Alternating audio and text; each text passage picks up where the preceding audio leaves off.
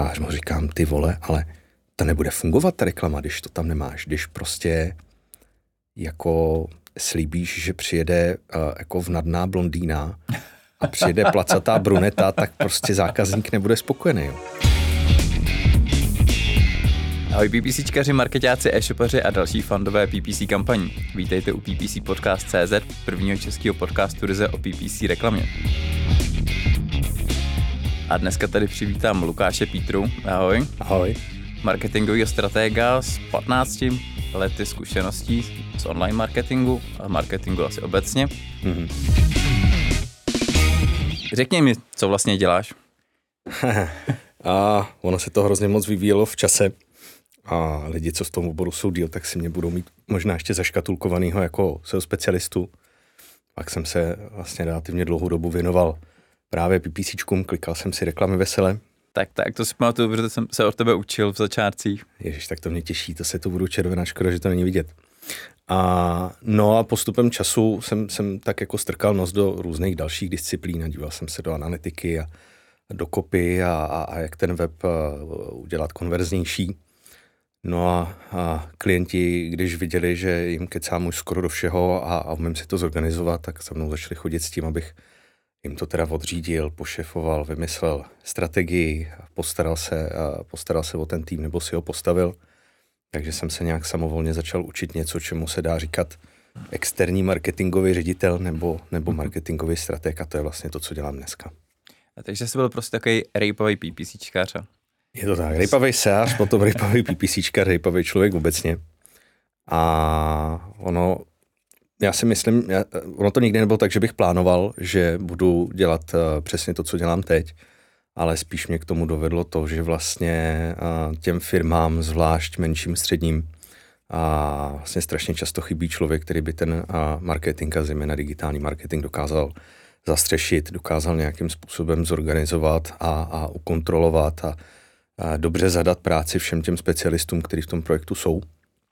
A zároveň tam je ten problém, že ty specialisti se spolu často neumí dohodnout, o tom si možná a dneska budeme taky ještě povídat, že prostě člověk na S E O sjede na svém písečku a PPCčkař taky na svém, analytik taky na svém. A... Tak, tak to, to je asi hlavní téma no. dneska. Jo, jo, jo, jo, jo. No a, a tak prostě, um, ono když si prostě firma, která je obratově třeba v nějakých jako desítkách a milionů, tak často... nemáš tolik peněz a tvoje značka není tolik atraktivní a tvoje kanceláře nejsou tak hezky a nemáš tam tolik uh, čerstvých pomerančových džusů a dobré kávy, aby si mohl najm- dovolit najmout uh, seniorního marketáka, ale vlastně na to, aby si vyrostl z těch uh, jednotek nebo desítek milionů, dejme tomu do stovek, což, což je takový jako můj sweet spot, kde se pohybuju, nebo často klientům říkám, že já ze, z desetimilionových firm vyrábím ty sto milionový. Tak je pro tebe prostě těžký najít toho správného člověka a potřebuješ někoho, kdo, kdo ti dočasně pomůže nebo tě posune z toho bodu A do bodu B. A je to něco, co vlastně samo o sobě nemá, nemá jméno. Já když jsem přišel na schůzku a říkal jsem, já jsem takový interim marketing manažer, tak mi nikdo nerozuměl. A, ale ta potřeba tam zkrátka byla, takže to mě tak nějak jako samovolně, samovolně dovedlo k tomu, co dělám. No a ty jsi říkal, že jsi rejpavej S E O specialista, S E O PPCčkař, S E O marketák, ale rejpavých lidí je hodně. Co ještě dalšího člověk potřebuje k tomu, aby mohl dělat tuhle práci? A nebo myslíš, že jako ta rejpavost je sama o sobě dostačující?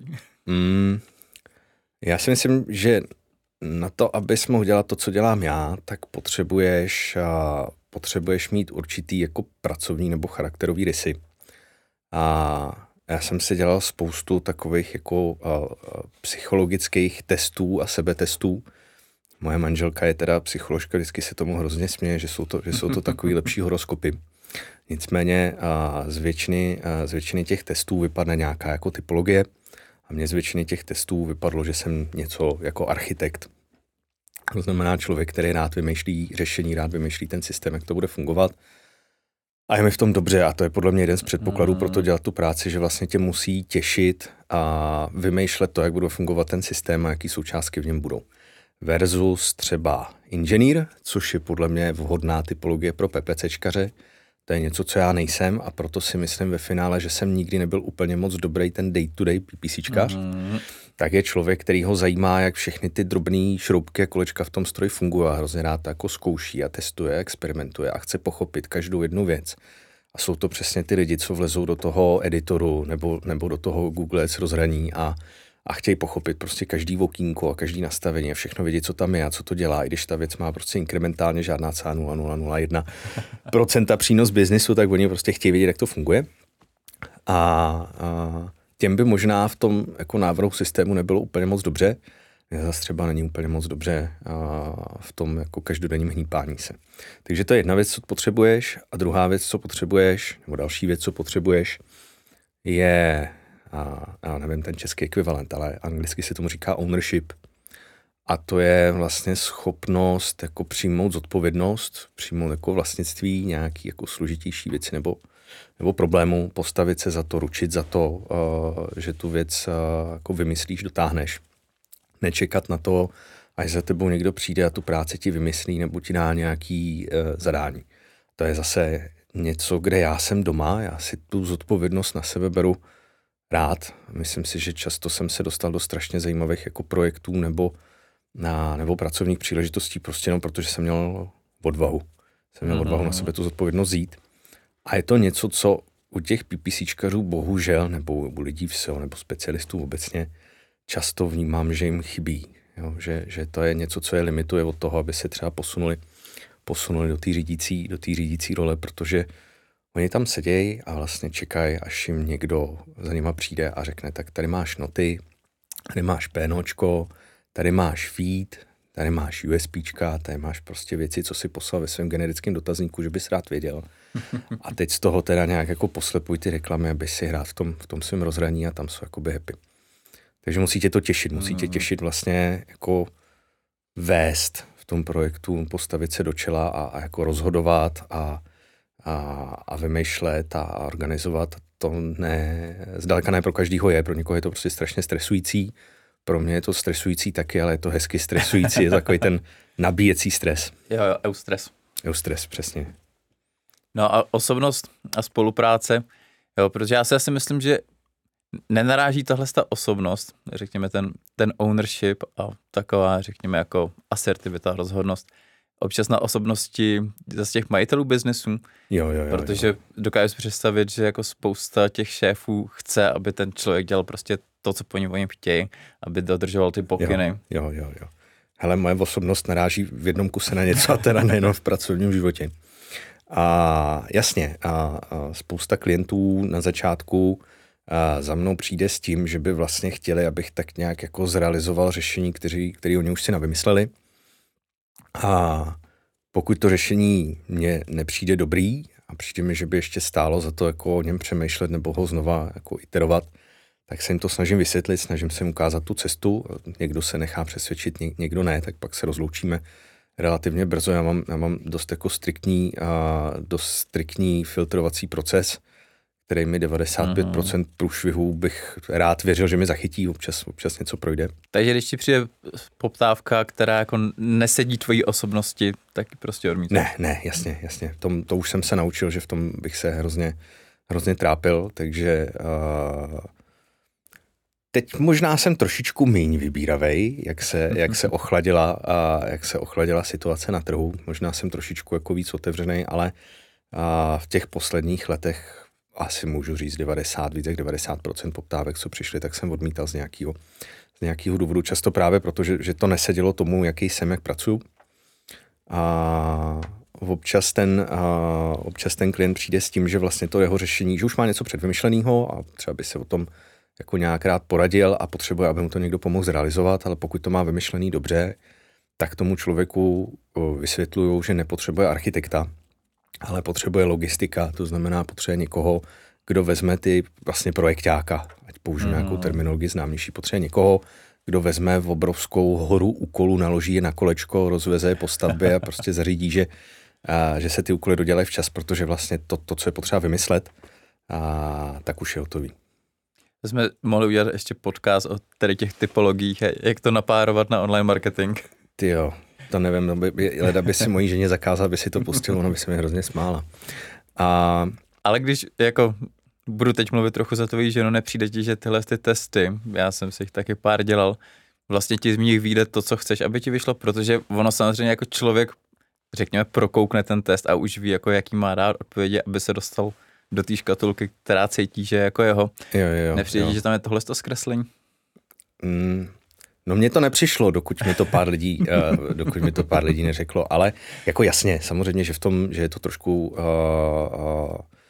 uh, že se v tom trošku pohladíš, nebo že to trošku vyjde tak, jak by si rád sám sebe vnímal, nebo možná se dozvíš, možná se dozvíš to, jak ty sám sebe vnímáš, uh, spíš než to, jaký opravdu někde uvnitř seš, ale vzhledem k tomu, že stav sebepoznání většiny lidí okolo mě, který znám, je a úplně zoufale bídnej, a tak aspoň dozvědět se, jak já sám sebe vnímám, je možná jako zajímavý začátek.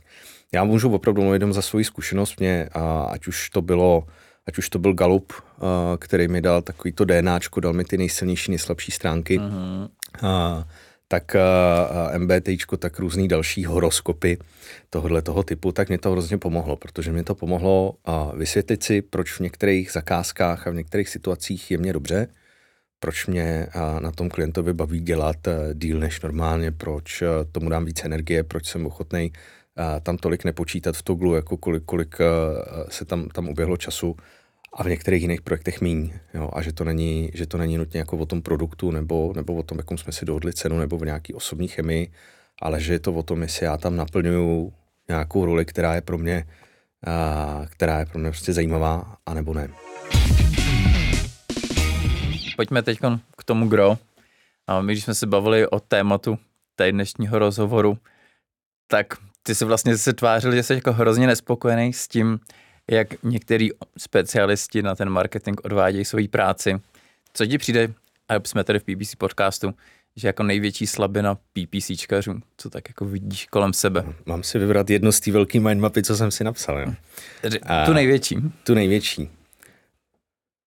Oni tam budou takový dvě, které budou padesát na padesát, tak já to zkusím trošku podělit. Začnu, uh, začnu tím, že mě vlastně do dneška jako furt a znova překvapuje, že i celkem jako áčkoví PPCčkaři jsou schopní začít pracovat, aniž by vlastně dostali do ruky nějaké jako materiály umožňující poznat a pochopit zákazníka. Materiály, které jsou dobře vzniklý a důvěryhodný. Vysvětlím, co tím myslím. A většinou na projektu, když si tam dovedu nějakého PPCčkaře, s tím spíš pokud si dovedu nějakého, kterýho třeba ještě neznám nebo jsem s ním nepracoval, tak mě od něj na začátku přijde nějaký standardizovaný dotazník. Ahoj, dobrý den, proč podnikáte, jaká je vaše mize, jaký prodáváte produkty, jaký máte marže, jaký chcete pénočko, napište mi svoje USPčka a něco o vašich zákaznících. A já mu to pošlu a on je happy jak dva grepy, že vůbec dostal nějaký odpovědi, protože není moc zvyklý, že dostane ani to. A tam si něco přečte, jo, přečte si, no, a, tak prostě podnikáme, protože máme rádi peníze, prodáváme tyhle ty dvě kategorie, marži máme jako v průměru dvacet procent, že jo, napříč našima dvacet tisíc položkama. A pénočko chcem takovýhle a naši zákazníci, no, to jsou jako muži a ženy dvacet pět až padesát pět, který žijou ve městě nebo na vesnici a důležitá je pro ně cena. Jo, a myslím, no. že tohle to není v pořádku? A myslím si, že tohle to není v pořádku, protože uh, já to budu chvilku rozvádět, tak mě když tak zastav, kdybych se rozkecal. A já s, vlastně zjistil jsem to sám v době, kdy jsem ještě reklamy relativně dost klikal, protože měl jsem takový jako období, mm-hmm. kdy uh, ještě jsem dělal exekutivně S E O a PPCčka, ale už jsem zároveň jako hodně koketoval s UXkem, s výzkumem.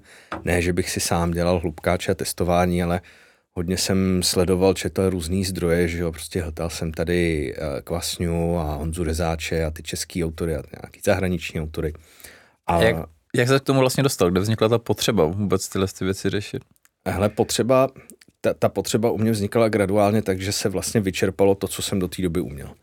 Já když jsem začal dělat S E O, tak tady nás bylo prostě pět a půl, že jo, Marek Prokop s Ticháčem to tady jako vykopli a ještě tak dva, dva tři Dva, tři seniori bych to tak dneska nazval. A Vy, pak... Vyčerpalo ve smyslu, jako už si věděl všechno, co se věděl. Ne, už se vyčerpal potenciál toho kanálu. My, když jsme Aha. začínali, tak se ho měl obrovský potenciál. To je to, co jsem chtěl říct. A když jsem šel na volnou nohu před těmi jedenácti a něco lety, tak Kdybych prostě šel na konferenci a hodil jsem kamenem, tak na sto procent trefím někoho, kdo neměl analýzu klíčových slov, neměl návrh informační architektury, vůbec nevěděl, jak pracovat s odkazama a pokud byl hodně pokročilej, tak už objevil S E O servis a dozvěděl se, že má mít validní H T M L kód, že jo? A nadpis H jedna má být před nadpisem H dva. To byl zhruba jako stav vědění. Takže prostě já, já jsem byl absolutně šokovaný z toho, za kolik peněz, do té doby pro mě absolutně jako neslíchaný, za jakou hodinovku jsem dokázal prodávat absolutně bazální věci, který mně přišlo, že, že je jako strašně nelogický, že nikdo nemá. A takhle se to dalo dělat nějakou dobu, ale vlastně ten obor zažil obrovský boom. A hlavně jako v tom jsou po určitý chvíli, třeba po roce, když se s tomu věnoval rok, tak si vyřešil všechny základní problémy, co jsi tam měl a, a, a nastoupila jako nějaká dlouhodobá práce, ale už ty inkrementy té tvý práce byly jako relativně nízký. No ale a, protože mý první klienti, který jsem měl na volný noze, tak jako věřím tomu, že díky nějaký zodpovědnosti, šikovnosti, tak si zvykli, že jsem dělal uh, v rychlé době uh, velký čísla, tak je chtěli furt, že jo. A já jsem začal přemýšlet, kdybych ty čísla získal. No, tak, tak jsem objevil PPCčka, teda shodou okolností tou dobou jsem seděl s Větrovkou v marketákově v kanclu, co jsme měli. A ona Větrovka, když o těch kampaních vyprávěla, tak se do toho nedalo trošku jako nezamilovat, že jo. Člověk vidí čísla, má to pod kontrolou, ví přesně, co se tam bude dít a A, a Google ty lidi zve někde jako na nějaký dýchánky, kde teda se jako všichni ožerou a dostanou chlebíčky, že jo, nám Google nikdy o co v životě nic nedá, tak maximálně jako bídu, bídu za blacké techniky. Přesně, že tam neposíláte ty prachy, že jo. No, no, jasně, jo, takže, takže jsem si říkal, tak to je bezvaný, tak těm klientům můžeš jako dělat v PPCčkách. Tak jsem teda začal dělat vlastně jako kompletní search a display, jenže to se taky vyčerpá, prostě jako reálně většinu, většinu přínosu pro toho klienta, pokud fakt jako makáš, pokud nejsi taková ta agentura, co se tváří, že maká, ale ve skutečnosti tak jako tu práci trošku pižlá, aby jí náhodou nedošla. Tomu se možná ještě dostaneme. Tak uh, během půl roku, tři čtvrtě roku vyřešíš ty nejzásadnější věci v účtu a vyděláš ty nejzásadnější peníze, které jako vlastníma iteracema v kampaních vydělat můžeš. Samozřejmě pokud bavím se o těch SMBčkách do nějaký jako třeba půl miliardy, kde jsem se já typicky pohyboval. Aha. Pokud jsou nějaký brutálně velký složitý účty napříč dvaceti zeměma, tak ti to asi trvá díl. A nevím, tam vlastně tolik zkušeností nemám. No a tak jsem zase začal přemýšlet, kde těm klientům vydělat peníze. A začal jsem přemýšlet o tom, no tak možná, kdybych ty zákazníky líp chápal a kdybych tam měl líp udělaný vstupní stránky, tak by ty moje kampaně a, a ten organik jako vydělávali víc. A podvědomě jsem tušil, protože jsem kluk rejpavý a vnímavý, tak jsem tušil, že to, to zadání, co dostávám od klientů, asi není jako úplně dobrý, prostě mi to nesedělo.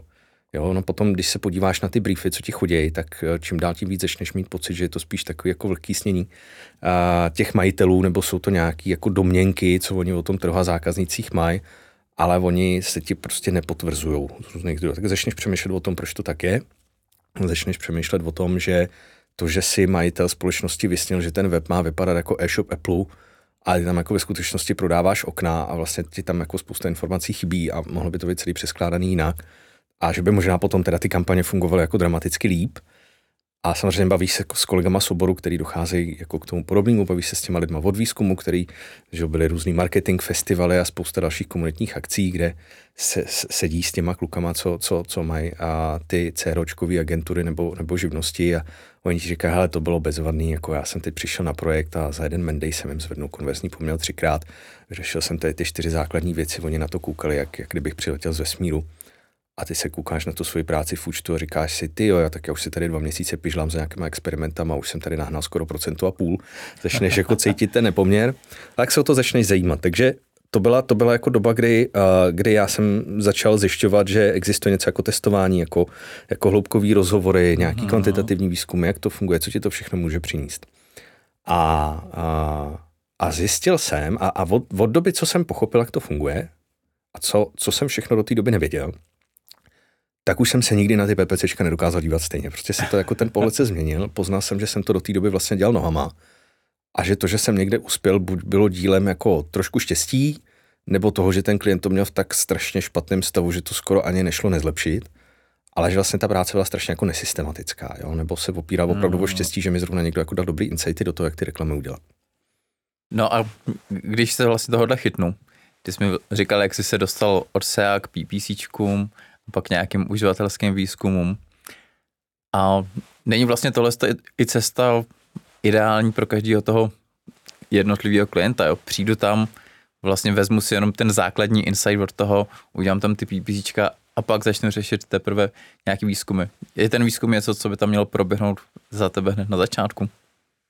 Asi strašně záleží na tom, v jaký cashové situaci ten klient je, v jaký biznisové situaci je, kolik toho ví, jak moc ty lidi, kteří ti zadávají brief, kolik času strávili v nějakých předních liních v přímém kontaktu se zákazníkem, protože ono, pokud s tím zákazníkem si hodně v kontaktu, si empaticky umíš se ptát a komunikuješ s ním, tak ten výzkum, nechci říct, že nepotřebuješ, ale v té úvodní fázi lecos jako relativně dobře víš. Vytaháš to vlastně jako z něj, pokud on tomu klientovi rozumí. Já si to vždycky, jo, já si to vždycky představuju, že, že, že ten e-shop nebo ten projekt je takový jako království. A teď strašně jako záleží na tom, jestli ten král s tou svojí družinou prostě pravidelně výjíždí do podhradí a baví se s těmi poddanými a zjišťuje, co se tam děje. A nebo takovýhle jestli... metafory by měli hosti používat častěji. Jo, jo, jo. jo, ale to prostě, uh, je to o tom, jestli, jestli máš jako kontakt uh, uh, s tím, co se děje vně těch hradeb, anebo jestli sedíš v té zatuchlé místnosti s těma svýma rádci, rádcema, nevím, jak to vyskloňovat, mm. sedíš prostě s, tím, s, tím, s těma modrýma hlavama okolo sebe a sám tak jako zasněně koukáš přes ty zaprášený okna do toho podhradí a domýšlíš se, co ty lidi asi potřebují. No, tak asi potřebují spráskat a zvednout daně, že jo, vymyslíš něco takového, místo, abys jim pomohl. Takže uh, zá, záleží, já dneska se bez aspoň nějakého základního výzkumu nebo O strukturovaný, přál bych si myslet, že dobře navržený interní diskuze o, o tom, co ten zákazník potřebuje, do toho projektu vůbec nepouštím. V devadesáti procentech případů to jsou fakt jako výjimky nějakých konzultací, protože mě to vždycky potom strašně jako nakope zpětně a vlastně opravdu, jakmile zjistíš, co ti to všechno může dát, jak strašně užitečný to je, tak už se ti tu práci nechce dělat polovičatě. Takže já si vlastně jako dneska strašně kazím biznis svůj, a už po posledních pár let, protože fakt se mi na těch projektech jako stabilně děje, že tam přijdu a první, co jim poradím, je, aby mi neplatili za moji práci, ale první si zaplatili ten výzkum a vrátili se, až to budou mít, což teda není tak dobrý biznis pro mě. Ale pokud tak situace klienta je, že si nemůže dovolit všechno, tak mu opravdu doporučuji tím začít. No ale ten problém, o kterém jsem chtěl mluvit, je, že když už ty podklady vzniknou, tak ty PPCčkaři s nima nepracují. Mě to prostě jako strašně fascinuje. Mm. Že se Často se na ně ani neptají. Pokud se na ně ptají, tak uh, když je dostanou... Já ještě na chviličku no, no. zadržím. Mě fascinuje ta metafora. Kdo seš ty v téhle metafoře? Jaká postava, jakou postavu tam stvárňuješ? A já jsem, já jsem rádce. Já jsem a, dvorní, dvorní rádce, mudrc, a, který se tomu králi... Tady tam sedíš v zatuchlý místnosti s tím králem. já, tam se, já přijdu do té zatuchlý místnosti s tím králem a snažím se ho vytáhnout ven.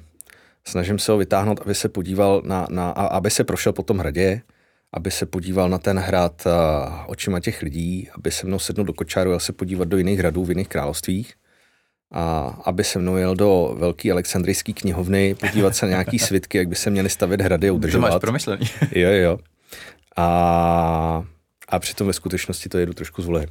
No, Já, já, jsem, já jsem ten, kdo se snaží tomu králi ukázat, že prostě existuje svět mimo ty, jak, jako jeho vnitřní hradby, mimo to, co on si, jako, jak on si představil, že to království mu funguje, a snažím se ho dostat do kontaktu s realitou, s realitou a s těma lidma, a, který tam jsou. A oni ti lidi jsou, když zůstaneme v té metafoře, jo, tak moje práce je hodně o tom, že a, se snažím to krále dostat kon, do kontaktu s jeho řemeslníky, s jeho šéfem hradní stráže, A, a s dalšími krále jako v sousedství, co nemusí být nepřátelští, s rolníky, mlynáři a s těmi poddanými, protože když si to převedeš do toho biznesového světa, tak vlastně já ty, ty klienty dostávám do kontaktu s jejich vlastníma zaměstnancema, s jejich partnerama, s lidma, který pro něj dělají, s jejich zákazníkama, s jejich nezákazníkama, zejména, že jo, tam, tam se potřeba odvést nejvíc práce, a snažím se, aby pochopili, uh, snažím se, aby pochopili každou jednu z těch skupin a snažím se, aby to pochopili i ty PPCčkaři.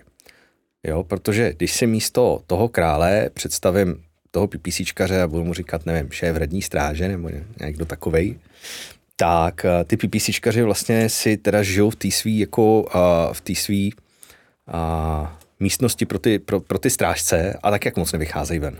Mm-hmm. Jo, taky se vlastně nezajímají o to, o to uh, co tam je, sedí prostě na těch hradbách, na těch střílnách a čeká, až poběží někdo tučnej s pytlem peněz okolo a snaží se ho tím šípem trefit, aby něco vydělali. Nevím, jestli tady ta metafora úplně funguje, ale dobře. No, a v praxi jde o to, že a, myslím si, že pro toho PPCčkaře proto, aby dokázal dobře přemýšlet o tom, co má dát do reklam. Aby dokázal přemýšlet o tom, co má vědět, kudy běhají ty lidi jo, s těma pytlema peněz. Přesně. A proč tam běhají a jak tam běhají a jak, jaký mají brnění a jestli tam běhají ráno nebo večer a, a tak. A je strašně důležitý to pochopit nejenom pro návrh reklam, to znamená, abys dokázal dobře přemýšlet o textacích.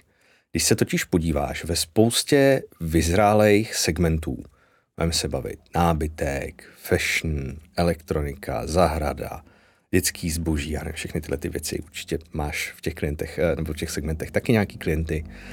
A vlezeš si jednou za čas do toho serpu, jo, to znamená, mm-hmm. si představ si, že vylizáš teda na ty hradby se podívat, co tam je.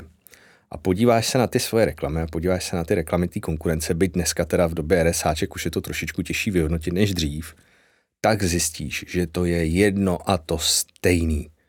Furt dokola. Jo, mm-hmm. že jakoby z pohledu zákazníka je jako enormně těžký se v tom a, zorientovat. Ty argumenty jsou si jako velice podobný, protože i ty zadání od těch králů z těch zatuchlých místností jsou si velice podobný. Většinou je to nějaká šířka výběru, a, kvalitní výroba, rychlé doručení, hromady položek s skladem, a, nějaká aktuální sleva. A, jo, so, so, teď jsem použil pár příkladů a ono je si to opravdu jako velmi často podobný. A velmi často ty argumenty, se kterými PPCčkaři pracují, jsou takový jako egocentrický argumenty. Jsou to argumenty o té firmě, o tom produktu. A mě v těch pár reklamách, které si třeba ještě klikám, třeba pro jednoho výrobce bazénu, nebo tam, kde s PPCčkařem jsme našli společnou řeč, tak jsme zjistili, že úplně jako fascinujícně dobře fungují fungují argumenty, které se obracejí k tomu zákazníkovi, který mluví k té jeho jako vnitřní potřebě, nebo strachu, nebo obavě, který ten produkt nebo firma řeší. A, a stejně tak to platí pro, pro display, že jo? Nebo pro nějaký video. To znamená, ty když pochopíš, co se tomu zákazníkovi děje v hlavě, když to z toho výzkumu si můžeš vzít, tak jsi schopný napsat něco, co je účinnější a co tě nějakým způsobem odliší. Zároveň pokud to víš, tak jsi schopen říct, co by možná mělo být na té vstupní stránce, na kterou ty reklamy vedeš. A to je ten druhej nešvar, který jsem tady chtěl říct, který mě jako tankuje úplně jako neskutečně brutálně už dlouhý leta. A to je, když a, já se zeptám PPCčkaře, jestli mu jako nevadí, že to, co on nasliboval v té reklamě na té vstupní stránce, vůbec není. A on mi na to řekne, ale to není můj problém, já, jako, já nejsem UXák. Já to by měl řešit někdo jiný, já jsem tady od toho, abych klikal v tom rozhraní.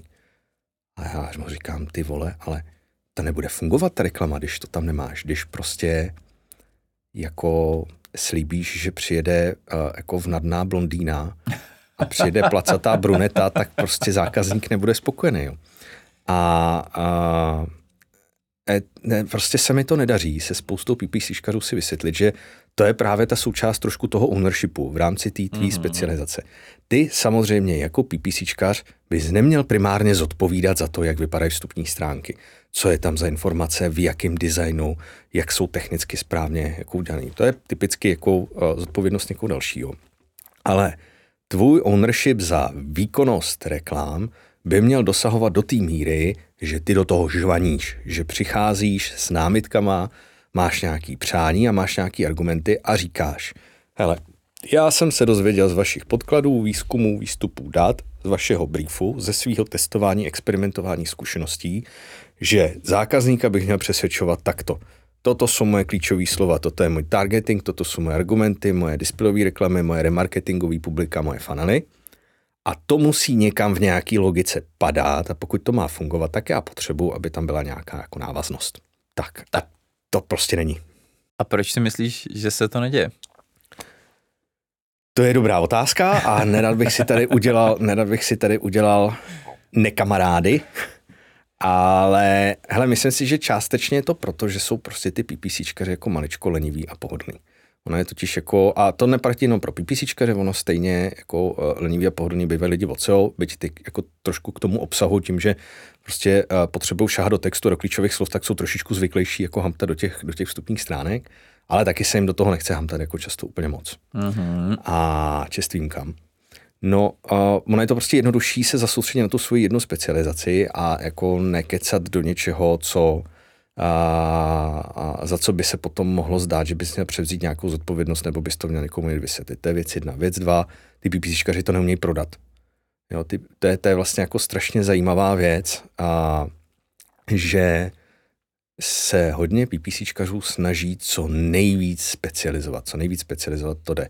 Nedávno tady Ondra Sláma a, a o tebe o tom taky mluvil, říkal, hele, jestli chceš být žádaný PPCčkař, tak bys měl mít nějakou prostě úplně brutální specializaci, úplně jasnou. Prostě já dělám e-shopy v tomhletom segmentu pro Českou republiku a pracuji jenom v noci, teď trošku jako přeháním, jo. Já mám trošku jako opačný pohled na věc, mm-hmm. respektive myslím si, že by PPCčkaři dobrý, když se specializuje, protože ten, ten obor je jako velice široký, ale v rámci té své specializace si myslím, že je dobrý, když má a, mezioborový přesahy. Jo, když si půjčím příklad ze Soušlu, protože půjčím si ho, protože jsme spolupracovali, já doufám, že se Péťa nebude zlobit, ale Petr Handlíř a vlastně malou agenturu a věc, která mi přijde, že mu jako strašně dobře funguje, je, že on říká, my jsme specialisti na výkonnostní facebookovou reklamu, ale my máme právě ten ownership od A do Z, my vám poradíme jako s tím, s tím konceptem té komunikace, poradíme vám se vstupníma stránkama, poradíme vám s technickýma věcma, to je jako součást toho package, my se specializujeme, ale rozumíme těm tomu, co předchází facebookovému zásahu a nějaký přípravě kampaní a tomu, co následuje do té míry, abychom udělali maximum pro to, že ta kampaň má vlastně šanci dobře fungovat. To neznamená, že by přebírali zodpovědnost za to, že ti navrhnou web, ale na startu ti říkají, budeme vám do toho kecat, abychom zvýšili šanci, že to bude fungovat. Takže je to o tom, že se to musíš naučit prodávat, musíš jako vědět, jak to tomu klientovi vysvětlit, že mu neříkáš, my jsme P P C specialisti a U X specialisti a nějaký další specialisti, my jsme P P C specialisti, proaktivní a se zájmem, aby nám to fungovalo. Jo. To je jedna věc. Druhá věc, proč si myslím, že to nedělají. Ještě, ještě moment. Aha. Myslíš, že to není jako trochu protimluv? Být specializovaný a zároveň mít přesah? Mm. Není to, nejde to třeba jako na úkor té specializace, že musíš najednou se začít učit základy U X, základy S E O, technické věci? Ale ne, nemyslím si to. Já si myslím, že to je... Uh... Já si myslím, že to je nezbytný k tomu, aby si v té práci mohl excelovat. Nemyslím si, že je to protivno. Myslím si, že v rámci toho, co děláš, je potřeba si vybrat nějaký výsek. To znamená, pokud se specializuješ na PPCčka, tak se specializuješ třeba na e-shopy, nebo se specializuješ na lead gen, nebo se specializuješ na Facebook, budíš. Aha. Pokud jsi závodní cyklista, tak se specializuješ buď na cyklis, silniční cyklistiku, nebo děláš downhill, nebo děláš nějakou akrobatiku. Ale pokud chceš excelovat v rámci toho závodění nebo v rámci těch kampaní, tak musíš do nějaký míry rozumět těm věcem, které ti umožňují vlastně být ve špičkové kondici. To znamená, pokud jsi závodní cyklista, musíš do nějaký míry rozumět tomu, jak máš trénovat, tomu, co máš dělat posilce, tomu, jak máš regenerovat. Musíš rozumět tomu, jaký máš mít stravovací režim, spánkový režim, jiný režim, musíš rozumět tomu, jak máš rehabilitovat. Nestáváš se fyzioterapeutem, ale musíš vědět, jak se o sebe starat do té míry, aby to tělo v tom závodě bylo schopné podat nějaký rozumný výkon. Jestli to můžu použít jako paralel. To je, to je myslím, superová paralela. Jo? A stejně tak ten PPCčkař podle mě nepotřebuje být U X specialistou, ale potřebuje rozumět tomu, co jsou třeba, dejme tomu, základní překážky, fuck-upy nebo, nebosta, nebo nedostatky, vstupní stránky nebo nějakého funnelu těch stránek, který můžou způsobovat, že mu ta reklama nebude dobře fungovat. Typicky, ta stránka je pomalá, ta stránka je mobilně nepřívětivá, ta stránka neobsahuje USPčka, nebo ta stránka se nedá přečíst. Jo? A, a musí na to být schopný upozornit a musí být schopný říct, hele, z mýho pohledu a je potřeba se něco změnilo. A konec konců ono to, to dost často, jako je i v těch metrikách v tom systému, že máme nějakou page experience, nebo tady doufám, no, že ještě máme nějakou page experience, která a, jako je, je o nějaký technické kvalitě stránky, třeba o nějaké rychlosti. A mně se stalo jednou, že by za mnou přišel PPCčkař, a to Kája Rojzl, musím ho pochválit, a že by za mnou přišel a řekl, hele bratře Pítro, jako a, nám to asi nefunguje, protože je to pomalý v mobilech, a, hleď s tím něco udělat a hodil jsem si to tady do Lighthouseu, a ten problém je nejspíš tady, tady, tady, víc o tom nevím, měl by si to vzít technický člověk, ale tady ti prostě říkám, dávám ti písemně, že dokud to nezrychlíš, tak já, já ti to nezlepším. A to, to, je, to je to, co já bych od toho PPCčkaře čekal, protože tím pádem já vím, že na to nemusím jako v, v detailu v každý té profesi myslet za něj. Jo, že já vím, že ten člověk, co je prostě potřeba pro to, aby on uspěl, tak on si pohlídá, to teda považuji za profesionální službu. Aha. Kde je ta hranice mezi tím fušuju do ostatních věcí, abych pomohl rozvoji toho biznesu a těžuju si na to, že to všichni ostatní dělají blbě a není to moje chyba? uh, no, to bude asi... To, to, to jsem tě jenom malička to chytil to slovo. Jo, jo, jasně, jako ta, ta hranice je asi mlhavá a myslím si, že v různých projektech vlastně pro toho PPCčkaře bude různá. Budeme muset trošičku vycejtit, jako jaká je tam vlastně kompetence těch ostatních lidí a toho majitele. Tak pokud já budu PPCčkař, jako já jsem byl, a uvidím, že ta kompetence v tom projektu je vysoká, a dám příklad, dělal jsem, teď to bude tak pět let, šest, dělal jsem relativně velký PPCčkový audit a nějaký návrh pro jednu banku. A ty PPCčka byly v absolutně jako tristním stavu, tam se pálily prostě miliony měsíčně, úplně jako strašidelně, ale uh, U X lomeno research kompetence v té bance byla jako velmi silná. Takže já jsem věděl, všimnul jsem si tam jako nějakých pár drobných věcí, které by těm kampaním mohly pomoct, to jsem tam jako v pár bodíkách napsal, a, ale věděl jsem, že ta banka na tom pracuje, že ty lidi má kvalitní a že když se budu snažit do toho kecat, tak budu jako hodně out of line, a budu jako se prostě cpát někam, kde, kde nejsem potřeba. Versus jiný klient, kde jsem ve stejné době mohl dělat nějaký audit, který byl e-shopovej a ten klient evidentně absolutně nevěděl, která by je, byl prostě na nějakém krabicovém řešení, o kterém se mu ten dodavatel nestaral, UXáka v životě ani nevěděl, musel jsem mu vysvětlit, co ta profese jako obnáší. A tam jsem udělal to, že z pozice PPCčkaře najatýho na kampaně jsem mu připravil zadání, jako rámcový zadání na výběr toho dodavatele.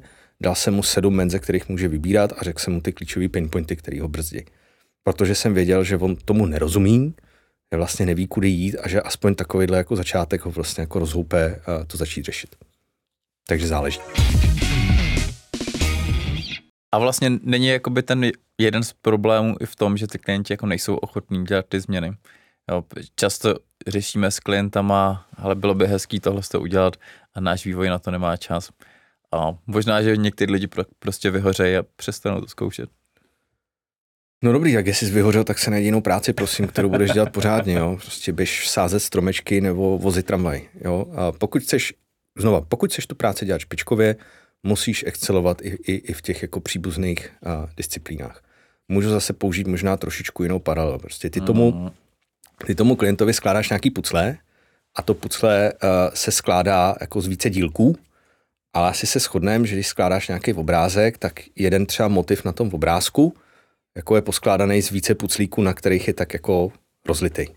Jo, a ty pokud chceš tomu klientovi pomoct složit celý obrázek, prostě budeš mít obrázek Mickey Mouse, budeš mít jeho hlavu, tak ta hlava se nevěde na jeden puclík, ta je rozprostřená na víc puclíků a ty musíš vědět, jak do tebe ty ostatní puclíky zapadají, musíš vědět, jak se celý ten obrázek složí dohromady. To je to, co já od těch PPCčkařů chci a pokud tohleto neumíš a nejsi ochotný dělat, tak podle mě nebudeš špičkový PPCčkař a mě to zlobí, když si tě najmu na projekt a, a zjistím to. A je pravda, že spousta klientů nechce dělat změny, ale myslím si, že je to naše zodpovědnost, nás, strategů, nás, šéfů, ale i nás, specialistů, každýho tak, jak je schopen, je naše zodpovědnost tomu klientovi najít způsob, jak mu správně vysvětlit, že tu změnu potřebuje a jak mu, mm, jak mu umést cestu k té změně dojít. Protože já si Aha. z principu si myslím, že drtivá většina podnikatelů... Změna vždycky bolí. Jo, je potřeba ale drtivá většina podnikatelů ji dělat chce. Oni se té změny akorát bojí, přijde jim příliš riziková nebo jim přijde příliš jako složitá udělat. A teď je to o tom, jestli ty správným způsobem si ho navedl na to, jak tu změnu udělat. Jo? Jestli jsi mu řekl, s proměnutím, máte na hovno web, a, který jste si měli dávno nechat předělat, máte na hovno U X, máte na hovno lidi v týmu, všichni mi to tady kazíte a já bych tady dělal bezvadný kampaně, kdybyste vydělali svoji práci, která vás bude stát tak něco kolem milionu, kdybyste chtěli udělat, tak jasný, tak ten klient prostě asi se jako zasekne. Ve chvíli, kdy mu řekneš, hele jasný, je to jako velký, složitý, já na to sám nejsem expert, ale vím, ze zkušenosti nebo z toho, co jsem si načet, zjistil, vím, že ty základní kroky by mohly být takový, takový, takový. Můžeme začít malým, pojďme zkusit oslovit takový, takový, takový lidi, co jsou v branži, pojďme se s nima zkusit domluvit oběd nebo hodinový call, pojďme s nima zkusit zjistit, co jsou nějaké jako malé kroky, kterým bychom mohli projít. Já to chápu, pane Novák, že se bojíte, že když se začneme vrtat ve webu, tak vám někdo řekne, že potřebujete úplně nový web, který bude stát prostě dalších tři sta tisíc, bude se to dělat rok, bude to hrozný průser a vy jste se mě tady názat na to, abych vám za deset tisíc měsíčně dělal kampaně. Tohle je pro vás strašidelný, já to chápu, ale jsem prostě přesvědčený o tom, že mi nějaký změny můžou pomoct. Pojďme si udělat oběd nebo kafe, nezávaznej s tady těma třeba specialistama, ať nám řeknou svůj pohled, možná se nachytříme už na tom obědě trošku, pojďme je požádat o to, aby nám nastínili nějakou cestu, jak se to dá jednoduše zkusit, jako jestli ta cesta tudy je. Já jsem slyšel, že existuje nějaký Google Optimize, ten už teda brzo neexistuje, existuje nějaký jiný nástroj, kde aniž bychom jako vyvíjeli nový web, třeba můžeme oskoušet, jestli když tu vstupní stránku změníme, jestli mě ty kampaně budou fungovat lepší. Tak to pojďme zkusit třikrát a když to začne vydělávat, tak možná můžou udělat nějaký další krok. Na to nemusíš být jako Kvasnička nebo Ilinčev, aby si dokázal navrhnout tenhle ten postup. Na to stačí být hmm. jako průměrně inteligentní kokr Španěl a být v tom oboru díl než šest měsíců, aby ses tohleto dokázal naučit, abys to tomu klientovi dokázal odprezentovat. A je to tvoje zodpovědnost. A je to něco, co ty bys měl chtít, jako vymlouvat se na to, že klient nechce dělat změny a ty jsi z toho vyhořel. Fakt, jako prostě běž jezdit tramvají, tam jsou taky dobrý peníze, ale nebudeš tu práci prostě dělat dobře, když se nebudeš snažit. OK. Jako ve finále je pravda, že naším cílem není udělat nejlepší remarketing na světě. Naším cílem, ať děláme cokoliv, je prostě vydělat tomu klientovi prachy. Vydělat tomu klientovi prachy? Myslím si, že to je, to je dobrá otázka, jako co je, co je jako cílem tak práce PPCčkaře. Ano, ale já si myslím, že cílem PPCčkaře by mělo být vydělat prachy, ale vydělat ty prachy udržitelně a, a vydělat ty peníze vydělat ty peníze čím dál efektivnější. Jo? To je možná jako další mm-hmm. věc, kterou jsem měl v té svý mindmapě, která mě jako hodně zlobí a zlobí mě hlavně u agentur. Jo, to, to tady mám přesně otázku na tohle. Ty jsi o tom mluvil už před chvilkou, ty inkrementy, že jo. Přijdeš hmm. tam, za půl roku uděláš tu nejzásadnější práci a pak už tam honíš ty půl procenta, procenta. No. Jak vlastně jakoby s tímhle s tím pracovat? No, protože přesně jako v rámci těch PPCček asi jako nebudeš dělat ten inkrement každý rok. Takže je to něco, co s tím klientem musíš vykomunikovat, potřebuješ se rozšířit do dalších oborů a prostě snažit se nějakým způsobem to dál posouvat. Co bys ty doporučil PPCčkařům? Hmm. Já mám takový asi jako trošku specifický přístup k tomu. Mám nějaký jako životní cyklus zákazníka, který typicky je do pěti let, ale velmi často je jako výrazně kratší, kdy já už vím, že v nějaký moment za tu hodinovku, co si říkám, vyčerpám tu největší hodnotu, co klientovi dávám Aha. a potřebuju se přesunout buď do jiného režimu, z řídícího do konzultačního, anebo z té zakázky vystoupit. Znamená, já jsem z poměrně dost zakázek odešel jako v dobrým a sám, protože mě přišlo, že už tam ta moje cena nemá zas tak velký opodstatnění. A to si myslím, že možná je nějaký jako trošku směr přemýšlení pro PPCčkaře, by tam je to trošičku jiný. Já ti dám příklad, jo? Dám ti příklad, který mě hrozně nasral uh, uh, z loňského roku. Nebudu úplně mm-hmm. adresný, jo, ale... Mě... ale jo, rozumím, rozumím. Jenom, jenom se k tomu ještě, než se pustíš do toho příkladu, Aha. zeptám, přesně, odvedu tam svoji, tu svoji práci a teď je otázka. Odejdu z toho projektu a přenechám to někomu, kdo to možná dotáhne dál, ale je otázka, jestli se to dá vůbec jako dotáhnout někam dál. A nebo se s tím klientem třeba dohodnout, hele, prostě už ti tady tu hodnotu nebudu předávat, ale budu se ti o to starat, protože potřebuješ, aby se ti o něj dostal. Ono by to bylo pochopit právě z toho příkladu, jo. Já, to si, myslím, já, já si myslím, že jako PPCčkař, pokud si vyčerpal svoji největší hodnotu a už to nemáš zásadně kam posouvat, tak se máš přepnout do jiného režimu, máš se přepnout do úspornějšího režimu pro toho klienta, do nějakých jako dohlížím a občas jako inovuju, nebo se máš přepnout do vyrostli jste díky mě do té velikosti a, a zároveň už jsou ty účty natolik vyladěný, že já vám tady vychovám nějakýho juniora na půl úvazku uvnitř, kterýho vám zacvičím, zamentoruju a ten vám to tady bude dělat prostě za pakatel, mm-hmm. a, protože už mě nepotřebujete a já se budu věnovat jinému projektu, který můžu vohodně posunout. Ten příklad, který jsem chtěl použít, byl uh, relativně jako velký uh, lead genový web s velkým rozpočtem, kde byla agentura a ta agentura začala na tom klientovi pracovat a měla paušál nějaký asi devadesát nebo sto tisíc za měsíc. To je dost, jako na PPCčka je to dost. A ponechám teď stranou, že mi přišlo, že, že toho klienta trošičku dojeli už, jako, už, už tam. Po dvou letech se ta agentura dostala na nějakých sto třicet, něco přes sto třicet tisíc měsíčního paušálu ale v rámci toho už dělala jako strašně marginální a byla to v podstatě nasazujeme aktuální banery a vyměňujeme sezónní argumenty a když se objeví nějaká nová pišišvořina v Google Ads, tak ji teda nasadíme, protože se objevila. Ale vlastně ten klient uh, už od, po, po tři čtvrtě roce už začal stagnovat. Ten první tři čtvrtě rok tam byl jako relativně velký jump a pak prostě začal stagnovat a ty inkrementy byly hrozně malý.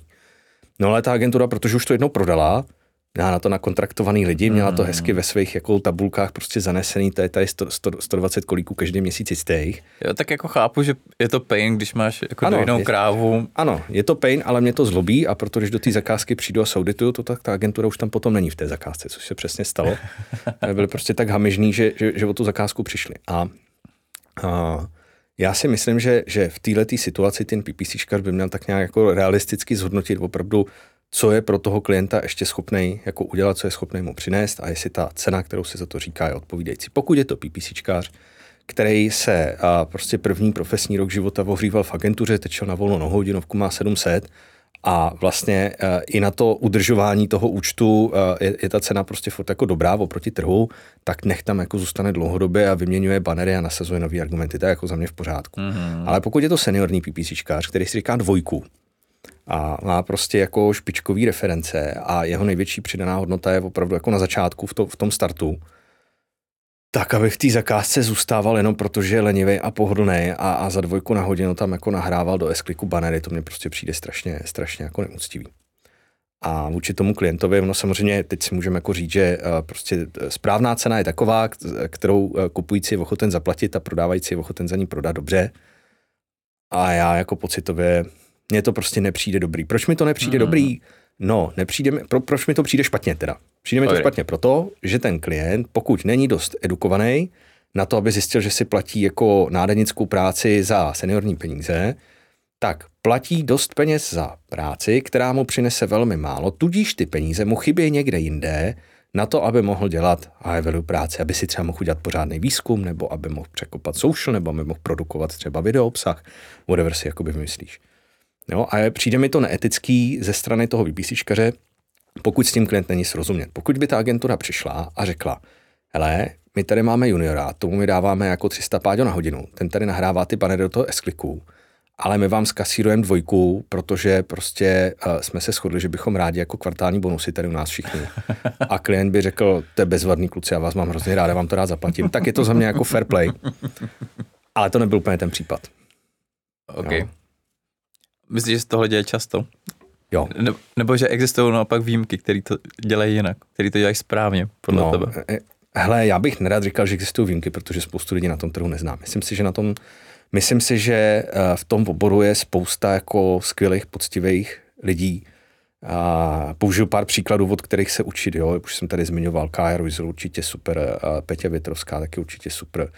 ULABové z Brna taky určitě mají super přístup jako ke, ke zhodnocení svý, svý uh, role v tom projektu, uh, který znám a od kterých jsem možná trošičku jako odkoukal vlastně, kdy mm-hmm. už se, uh, kdy už jako tu svoji hodnotu trošku reevaluovat.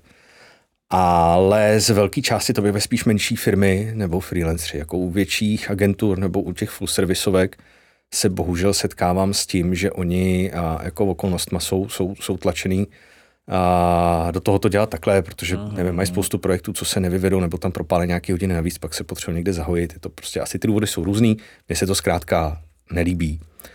Mně přijde no. obecně, že ten agenturní biznis je takový dost tvrdý. Myslím, že my freelanceri se, si máme vlastně velice dobře. A ty agošky, byť se to jako nezdá, zdá se, že ty ceny mají napálený, že tam platíš spoustu zbytečných lidí.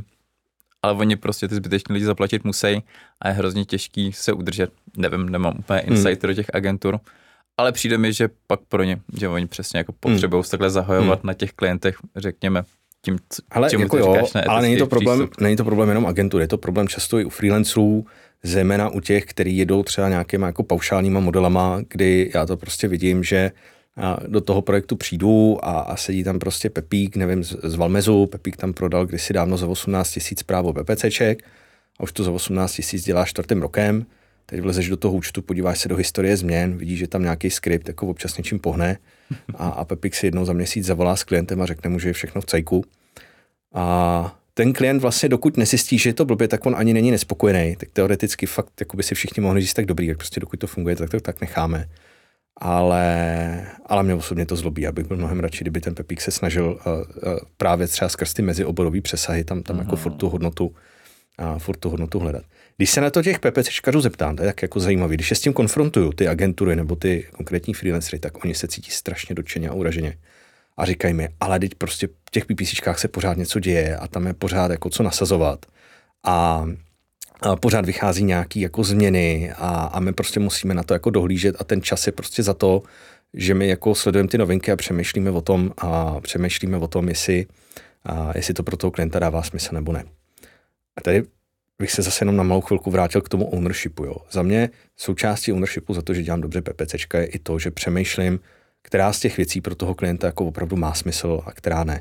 Nemyslím si, že je dobrý postup trávit prostě svý večery tím, že sorry, posloucháš P P C novinky nebo si čteš nějaký blog o tom, co je všechno novýho a pak okamžitě druhý den naběhneš klientům prodat hodiny, že jim to nasadíš, aniž by se zamyslel nad tím, jestli to pro ně jako inkrementálně v tom biznesu má prostě nějaký, uh, nějaký přínos, jestli se tam na tom zaplatíš.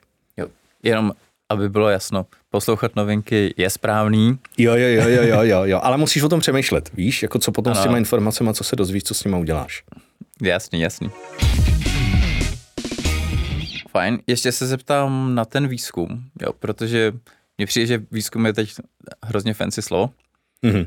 Všichni, všichni chtějí dělat výzkumy, ne, všichni na to mají teda peníze, jo, ale když už ten výzkum mám, dokážeš uvést několik příkladů, jak to vlastně jako PPCčkař použít, co tam z toho výzkumu ty si vlastně vezmeš a uděláš z toho tu hodnotu? Jo. A asi takový příklad nej, nejčastější z těch mých klientů je remarketing. Ty, pokud máš dobře udělaný výzkum, ne, nejspíš na konci stojí nějaký framework, který ti to jako zavře do nějakého plátna, value proposition canvas nebo něco podobného, do čeho si to jako nasázíš, aby to bylo přehledný a dozvíš se z toho, že ty zákazníci mají nějaké potřeby, nějaké joby nebo proč to dělají, nějaké obavy, nějaké jako věci, které jim dělají radost. Aha. A ty obavy jsou velmi často důvod toho, že ten člověk odejde z webu nebo nedokončí objednávku nebo se prostě nezachová tak, jak ty potřebuješ. A co já vídám fakt jako s naprosto železnou pravidelností v P P C kampaních, je, že ten člověk přijde a prohlídne si produkt nebo si prohlídne službu a odejde. A PPCčkař pustí remarketing, čus, mám tady tu službu. Jo? A, a vlastně mm-hmm. ta, ta, jako ta výchozí domněnka je, že jsi mi teda jednou něco ukázal, mně se to dost nepozdávalo na to, abych to koupil a ty mi to zkusíš ukázat ještě třicetkrát v následujících sedmi dnech, jestli si to náhodou jako nerozmyslím.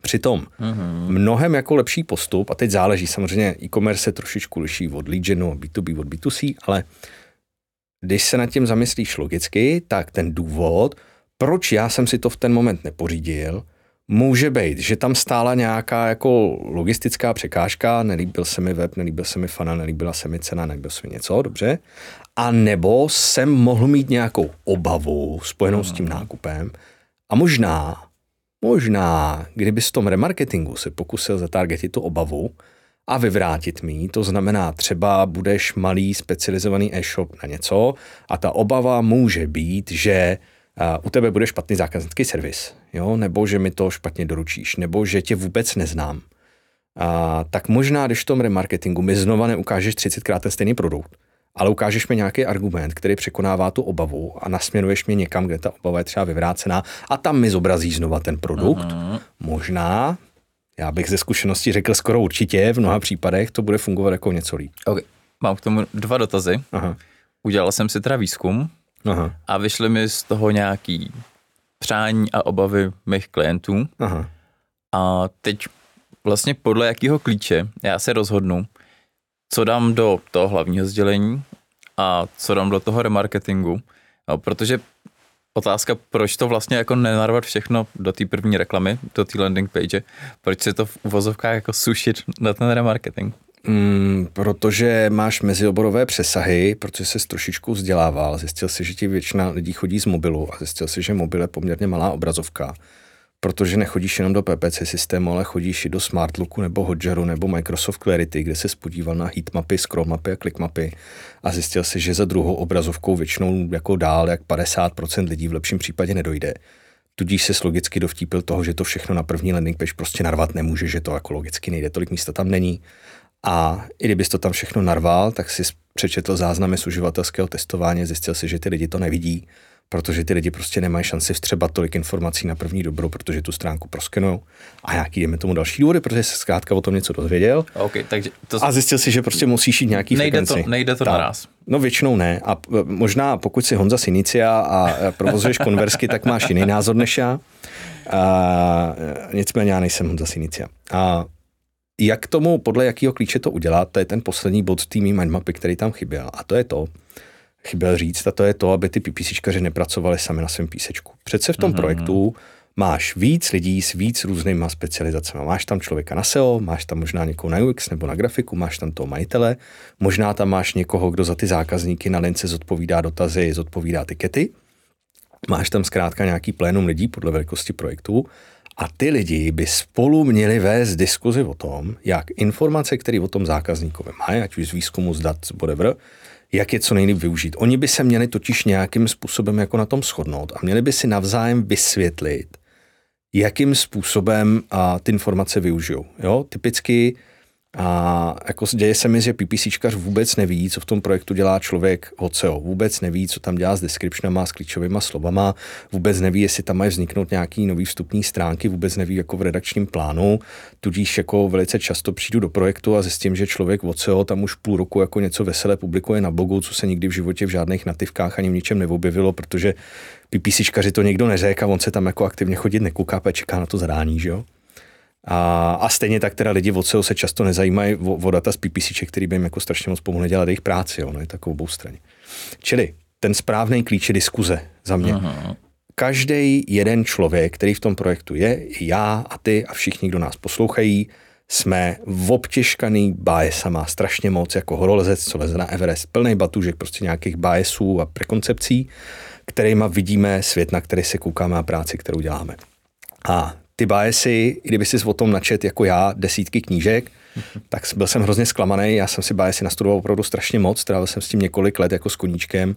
A pak a na, to víš a stejně. Jo, děláš. A na konci jsem došel k poznání, že mi to hobby platný a můžu tak maximálně pomoci jiným lidem, ale sám si se svýma biasama nepomůžu.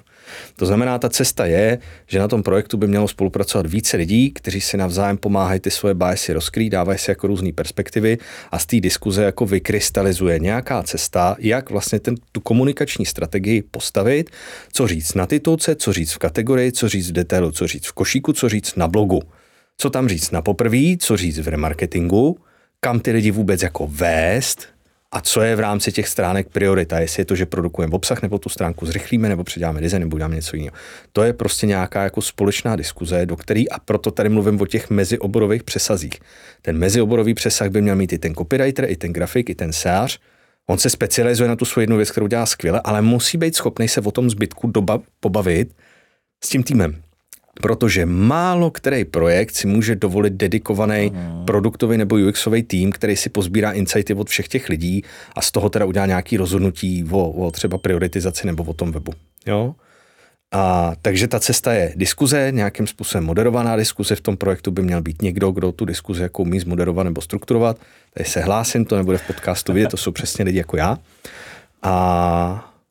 A tak, jo, tak každý prostě nějakým způsobem stejně. Zase, když použiju tu, tu paralelu s tím královstvím, když prostě dvě království budou spolu bojovat o něco, tak by v tom válečném stanu měly být různý generálové, měl by tam být ten, kdo postavil ty katapulty a měl by tam být ten, kdo se stará o koně a všichni společně by se měli poradit, jak teda to tažení povedou, neměl by tam sedět jenom ten jeden a, a prostě si to všechno organizovat podle svýho. A to mě chybí a, a u těch PPCčkařů ze všech profesí mi to chybí skoro nejvíc, jo, protože ty lidi v té profesi vnímám často jako takový hodně introvertní, fakt jako si rádi si hrajeme ve svých systémech a teď si všichni budeme rádi hrát v BigQuery, tak to je bezvadný, to už se vůbec nemusíme bavit s lidma, to prostě už budeme jenom v nějakém datovém rozhraní a, a píšem si ty svoje skripty a když už uh, ty PPCčkaře třeba pozvu na nějaký all hands nebo na nějaký jako širší meeting, tak vidím, jak jsou tam vždycky jako úplně hrozně nervózní a nevědí, co říct a no, myslím si. PPCčka, protože máš rád číslo, že? No, já vím. A nemáš rád lidi. Tak si najdi kolegu, který se za tebe bude bavit s lidma, jo. A, no. Já tady mám ještě několik otázek, který nějak zdrcnu dohromady. A Bude se to týkat brandu, výkonnosti a tak. Jedna z věcí, jestli myslíš, že opravdu jako to funguje tak, že ten člověk přijde, má jako obavu, proto nekoupí, já mu v dalším kole tu obavu vyvrátím a on nakoupí. Jo, jestli to nejde možná jakoby proti nějakýmu zásahu, nějaký salienci, prostě nějakému jako brandovému sdělení, že vlastně jako mere exposure ukážu mu to stokrát a až to ten člověk začne mít rád. Jo, jo. A no. Jo, hele, uh, já bych nerad vyzněl nějak jako extremisticky. Určitě si myslím, že hlavní obavy a hlavní přání by se měl snažit pokrýt na první dobrou. Měly by být součástí tvý brandový message. Určitě si myslím, že salience brandu a, a prostě jako uh, familiarity, uh, breeds, likability uh, jsou principy, které fungují. A myslím si, že i zásah funguje, ale že se to spolu jako nevylučuje. Uhum. Já jsem se jenom snažil říct to, že pochop, lepším pochopením zákazníků můžeš udělat to, že do toho zákazníka nebušíš furt to stejný. A hele, já mám jeden superový příklad, já doufám, že máme ještě minutu. Na Facebooku existuje, na Facebooku existuje stránka, myslím, že je to uh, skupina A, a přátelé a vytrvalých a zoufalých hrdinů, něco podobného. A holky tam postujou screenshoty kluků, a co jim píšou a píšou jim takový ahoj, čus, nešla bys ven, čus, nešla bys ven, ahoj, ahoj, co teď, čus, jak se máš? A teď máš třeba pětiletou historii, jak jí ten týpek prostě píše furt dokola, ideálně furt stejnou zprávu, kterou copypastuje všem. A za mě tohle to je jako hodně, hodně přesný obraz českého remarketingu, jo? Že a, a krásně z té skupiny vidíš, jak to na ty holky nefunguje. A že prostě musíš teda přijít jako s něčím jiným a musíš nějakým způsobem se do toho, jako, do toho někoho, koho se snaží zbalit mm-hmm. a se jako muset vcítit. Takže to, to je to, co jsem se snažil říct, nejet furt dokola tu stejnou smyčku, ale zamyslet se nad tím, co mohl být ten důvod, proč ta smyčka doteďka nefungovala, nebo co může být ten důvod, proč mám prostě vysokou bounce rate s kampaní, ať už z displayových nebo searchových, nebo co může být ten důvod, proč mi ty lidi z PPCček třeba nedocházejí na konec košíků, a pokusit se to prostě pojmout jinak. A ne, ne třeba nutně v remarketingu, už prostě nutně můžeš udělat jinak ty reklamy, anebo můžeš právě přijít za tím klientem a říct mu, ty, hele, díval jsem se na to PPCčko a mně přijde, že možná ten zákazník jako úplně přesně nechápe a tu naši propozici, tudíž mi nefungují reklamy, tudíž pojďme vzít crazy egg nebo něco, pojďme udělat experiment, jiná reklama a jiná vstupka, uvidíme, co to bude dělat. Ale nevylučuje se to se saliencí a nevylučuje se to s brandem, to je jasný.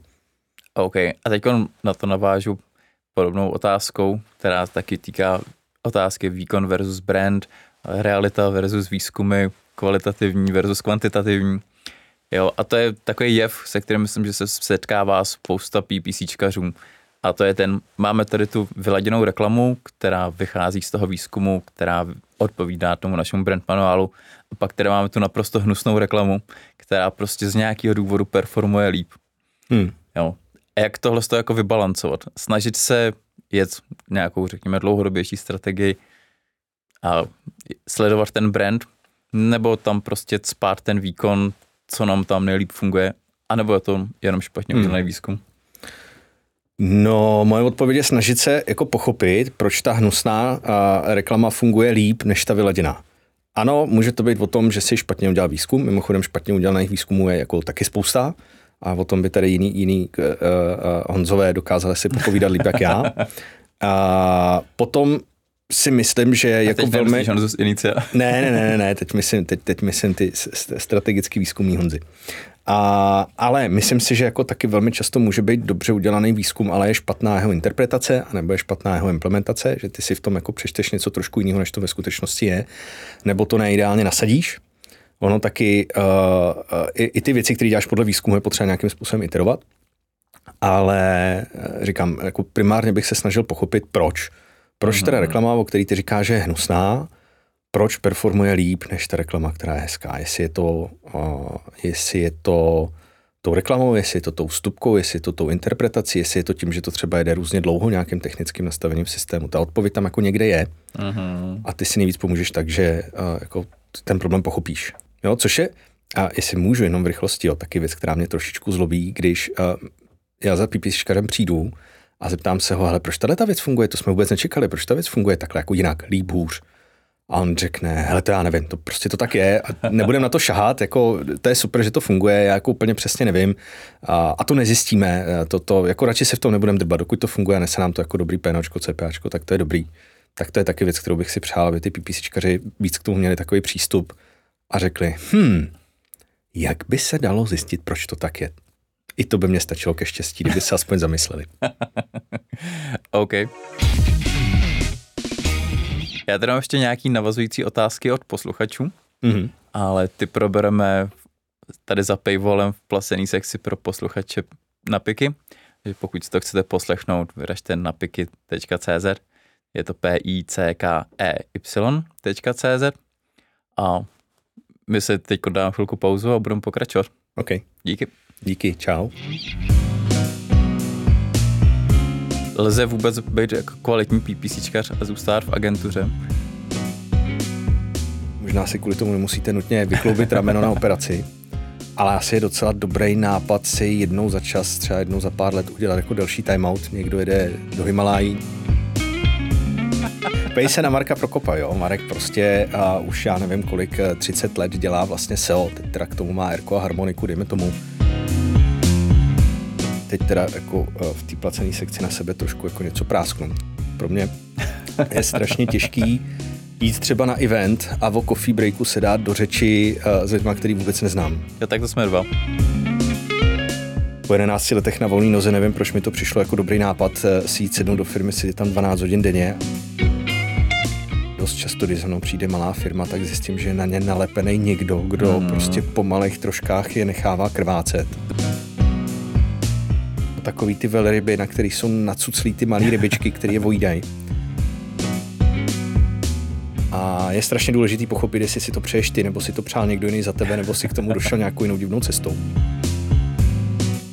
Jsem PPCčkař a mám pocit, že jsem narazil na nějaký hranice svýho rozvoje.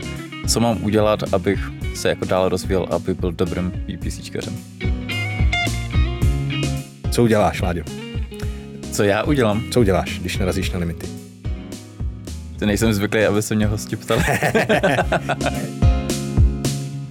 Ukazovali střeva strašně zajímavých projektů a pak si u toho mírně podnapilí do tří do rána povídali a odjel si z toho prostě z hlavou jako balon, dozvěděl se strašně moc a občas si dáme jako venku trošku do zubů verbálně, jo.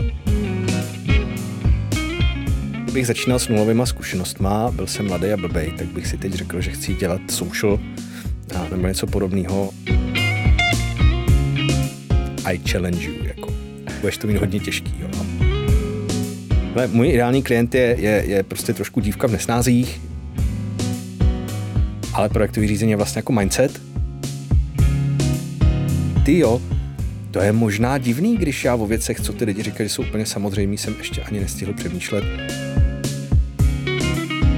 Abych si udělal nějaký odvážnější fotky. Tak a skončili jsme u toho, že rozebíráme budoucnost A I.